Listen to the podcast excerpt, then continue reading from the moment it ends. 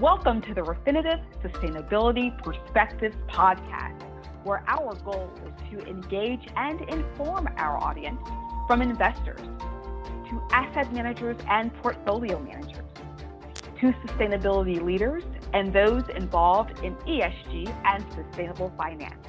This is Kisa Shreen. Today we're going to talk about energy investment policy and what it means for sustainable investors. Now, with so many changes underway, including potential regulatory shifts, investing in the energy sector will be seeing a change as well. And to discuss this with us is Elizabeth Levy, Portfolio Manager at Trillium Asset Management. Now, in one of our previous episodes, we talked about the key reforms that we can expect from Joe Biden, President Joe Biden's climate action plan. But if we dig deeper, what is different about the current context of climate policies under the new Biden Harris administration? And so, Elizabeth, let's just dig into what does this new commitment, what is it, and what does it mean for investors?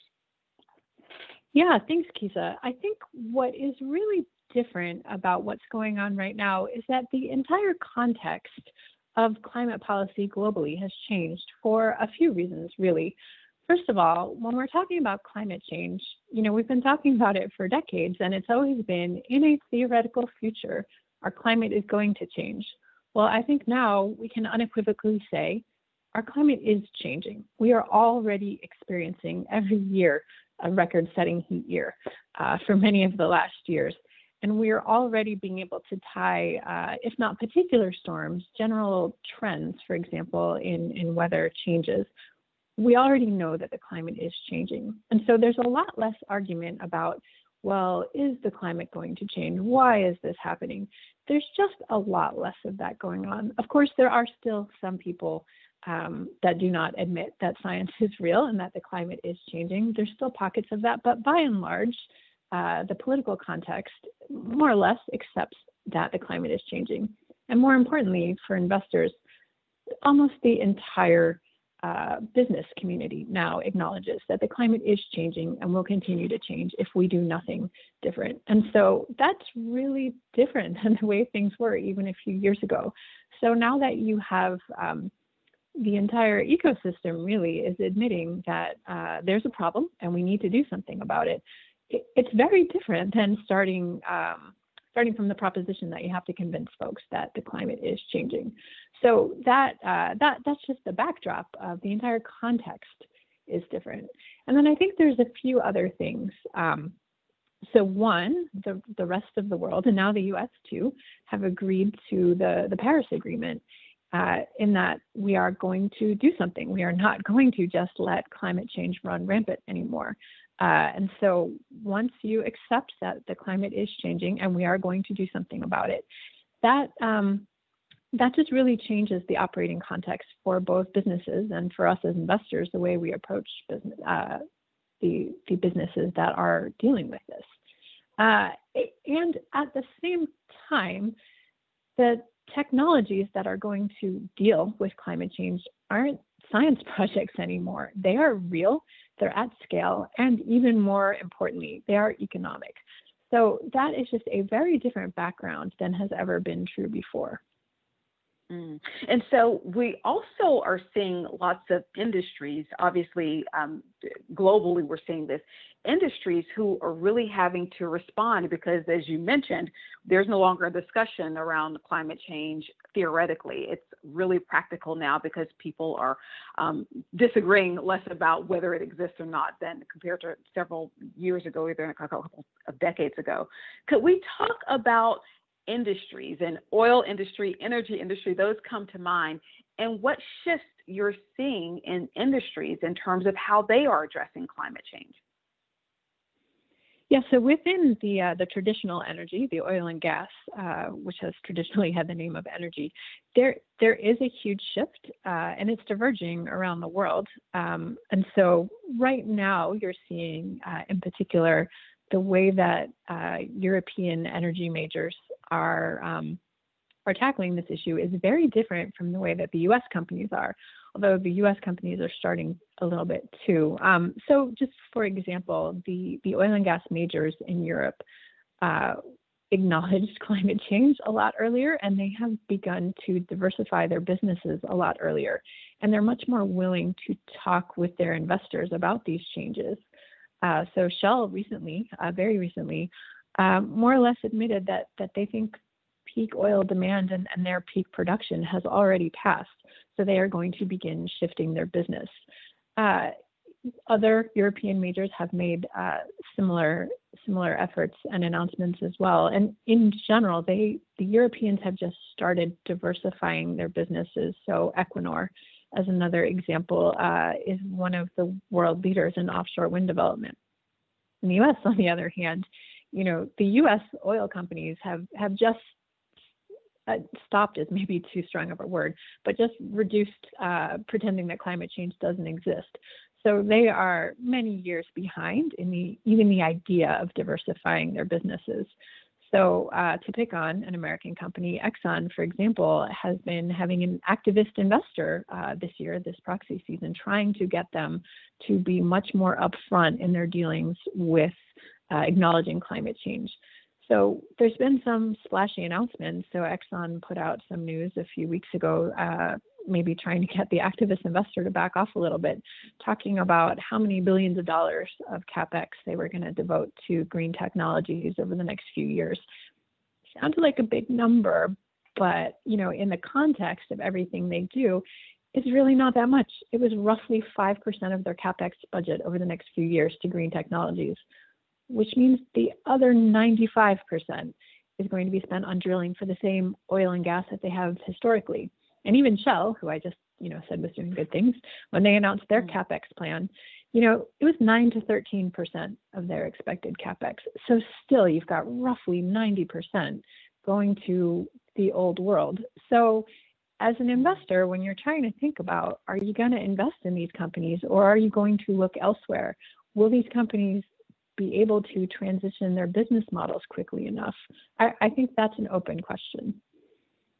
So, in looking at the the projected uh, devoting capex to green tech in the oil and gas space, that's interesting. Probably not shocking to many, though.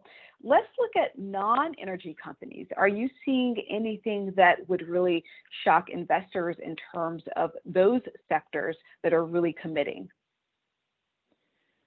Well, when you think about what is going to be going on over the next few years, it's really an electrification of our entire uh, economy. So you can think of it as similar to the digital revolution uh, that we went through, you know, over the last 20 years. So, you know, if you think back 20 years, having, uh, for example, a blockbuster video store in your neighborhood would be really useful. That would be a sign of, you know, a nice neighborhood to live in. It has an amenity for you you can imagine in someday that we'll look at gas stations the way that we look at Blockbuster Video now. So now, if somebody refers mm. to a Blockbuster Video, it's a way of saying this was in another time. It doesn't feel that long ago. Say even like 2000, only only 21 years ago. It doesn't feel that long ago, but that was before everything changed, right? Before we had cell phones in our pocket. So you can imagine someday you'll feel the same way why would you stand at a gas station surrounded by flammable fuels and toxic fumes when you could just plug your car in at night and use excess wind energy that's on the grid? Like it, it will be the same kind of thing. And so anytime there's a huge shift of, of revolution really in our economy, that means there's lots of room for investment. So, you know, we need to electrify almost everything over the next the, the coming few decades. And so electric vehicles get a lot of uh, attention, rightly, because that is going to be a, a big change. But there's lots of other things that need to be electrified also. Um, so, for example, combusting anything in your home has negative climate impacts, but also negative health impacts. A recent academic study that was published by researchers at Harvard in the Journal of Environmental Research found that fossil fuel pollution causes one in five premature deaths globally. And they found that the northeast, northeastern US, where the Harvard researchers are presumably based, and me, I'm in Boston, is one of the most hardest hit areas, as folks here uh, predominantly rely on oil or natural gas for heating and cooking in our homes. That's a huge opportunity for investment. So electrifying homes putting in uh, electric heating and electric cooking will have both positive climate outcome as well as positive health outcomes. So maybe people don't think of, you know, air conditioner manufacturers as a climate beneficiary, but they will be. Same thing with, you know, uh, appliance manufacturers, so stove manufacturers. They have a lot to offer to the client, the climate fight. And there's going to be a lot of opportunities like that. So that's, I mean, that's great. You really summed up the case that this not only impacts one industry, but it's going to be felt around several several industries, and also there are global impacts here. So, Elizabeth, if we were to sum up your top three in terms of the most important things that responsible investors need to be aware of in terms of approaching the energy industry for investment. And let's look at both from a policy perspective as well as from perspective of what we can expect in 2021 and beyond with simply investment and how these companies will choose to invest their capital. What are some of those top three things that you would say responsible investors should think about? Well, I think as responsible investors, you know, our job is to integrate E, S, and G, environment, social, and governance information into our investments.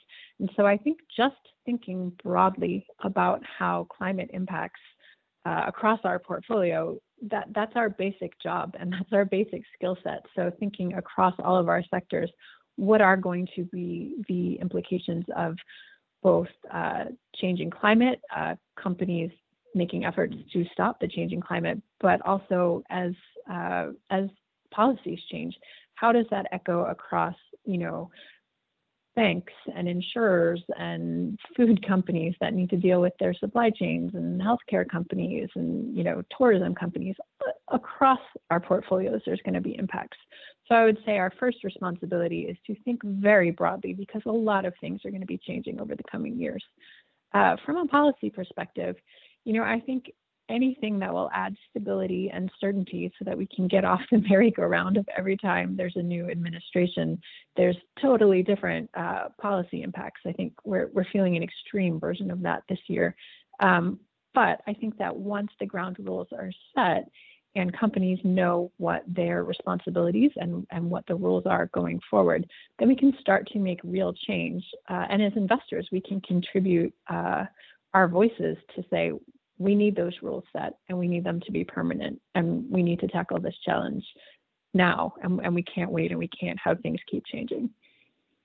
So you raise a really interesting point there. You're mentioning the kind of merry-go-round if you will in terms of things policies changing every four years with different administrations. Do you think that do you really think that's the case on the national level? Have outside of where we are right now do you think that things have changed tremendously in terms of how we've addressed this? And you might come back and say well Kisa 20 years ago we didn't we didn't address it. So that definitely is fair but do you think that there have been huge shifts?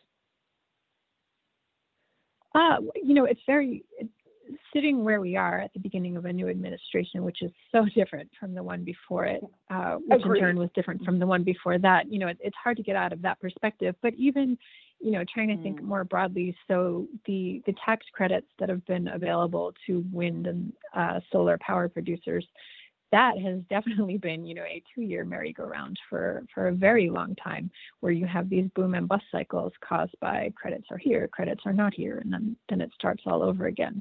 Um, it's hard for businesses to to make long-term investments when they don't quite know what the political background or the policy background is going to be.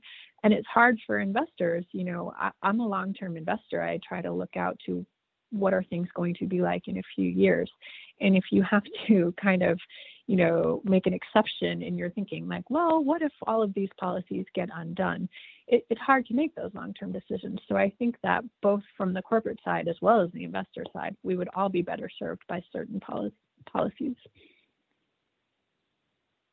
Wow, great information, Elizabeth. So, really talking about the context of climate policy and how, because our climate is changing, um, and that's really something that's accepted by many people, there is just less argument about that. And so, we can really tie trends to weather changes, and there's a lot more agreement about that, which is helpful as we move forward from a business perspective and the policy perspective. And number two, regions are really tackling this in a, in a different way, in much different ways from each other. In the oil and gas industry in Europe, we see there's an acknowledgement of what they're doing and, and, what's taking place. And they're really talking with investors about how they should be changing and how they want to change. And Europe is really starting to see, in terms of their corporates, diversification of their business. Whereas in other regions, you mentioned the US specifically, there is not that sort of transparency and openness about diversification and also devoting capex to green tech it's there, but it could certainly be better, and there could be much more and higher percentages of capex being devoted to green tech. And um, this is my personal favorite, Elizabeth. In a few years, we will look at gas stations in the same way that we look at blockbuster video now. Wow, what what a tweetable moment that is! The way that we are, are elect the electrification of our economy is really similar to what we will see with the digitalization um, of our economy right now. We'll see that electrification in the coming year. So shifting is going to take place at an even greater level than we're seeing right now. Elizabeth Levy, such great insight and um, such a profound statement around gas stations and Blockbuster. I haven't heard anyone make that comparison yet, but that was a really great key insight. Thank you so much for joining us. Thanks very much for having me. We invite you to subscribe to the Refinitiv Sustainability Perspectives podcast on iTunes, Spotify, or wherever you stream your content. What did you think about the podcast? Leave us a review on iTunes or follow us on LinkedIn and Twitter for updates on our show. You can even check us out on YouTube now. Thank you for joining. See you next time.